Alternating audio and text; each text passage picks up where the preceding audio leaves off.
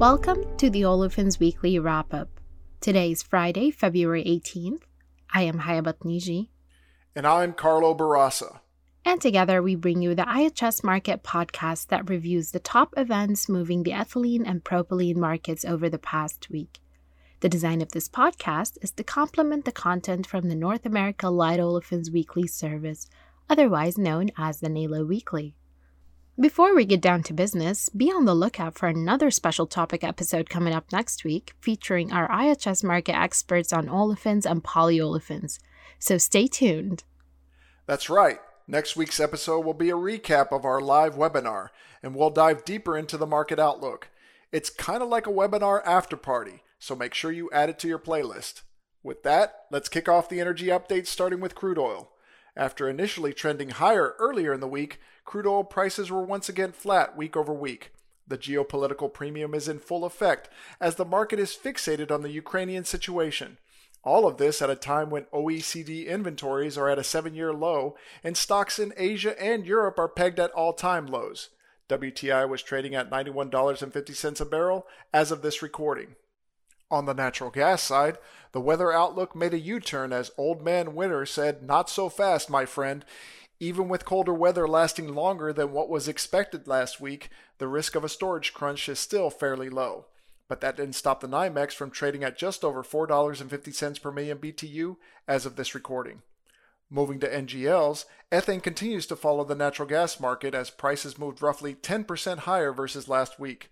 Slightly higher demand was more than offset by additional ethane recovery as stocks are pegged at the upper end of the five year range. Prices for propane moved up week over week as a larger than expected storage withdrawal and a jump in weekly export activity lifted the market. Mont Belvieu TET propane traded at just over 130 cents a gallon as of this recording. That does it for energy. Now on to ethylene. The ethylene spot market was rather quiet this week, with trades totaling 21 million pounds completed at the Texas hubs.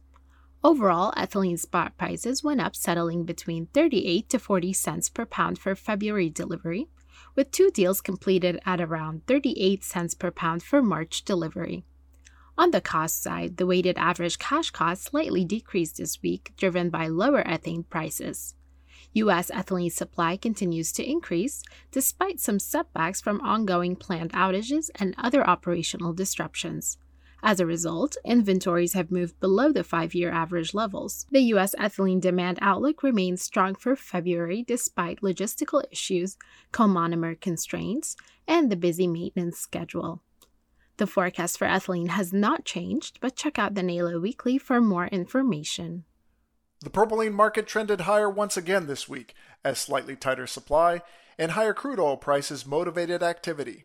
Deals for polymer grade were focused on Feb delivery as 34 million pounds traded between 62.5 and 63.5 cents per pound. The refinery grade market was unusually active with trades in all three delivery modes one pipe deal at 26 cents per pound, one truck deal at 50, and three railcar deals between 51 and 53 cents per pound. There was one railcar deal discovered for March delivery at 56 cents per pound. Invista's PDH unit suffered an outage late last week, but the unit has since restarted and is believed to be running at reduced rates.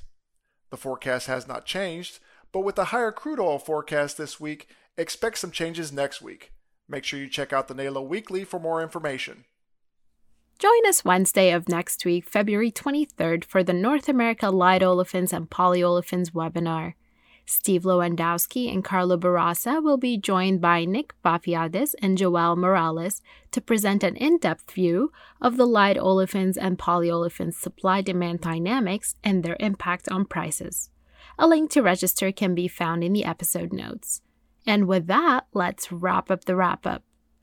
Don't forget to subscribe to our podcast on SoundCloud, Spotify, or wherever you get your podcasts, and give us a like or leave a review if you enjoy it. Check out ihsmarkit.com slash chemical for more information on subscribing to our services. And if you have questions or want us to cover something more specific, you can send us an email. Until next time.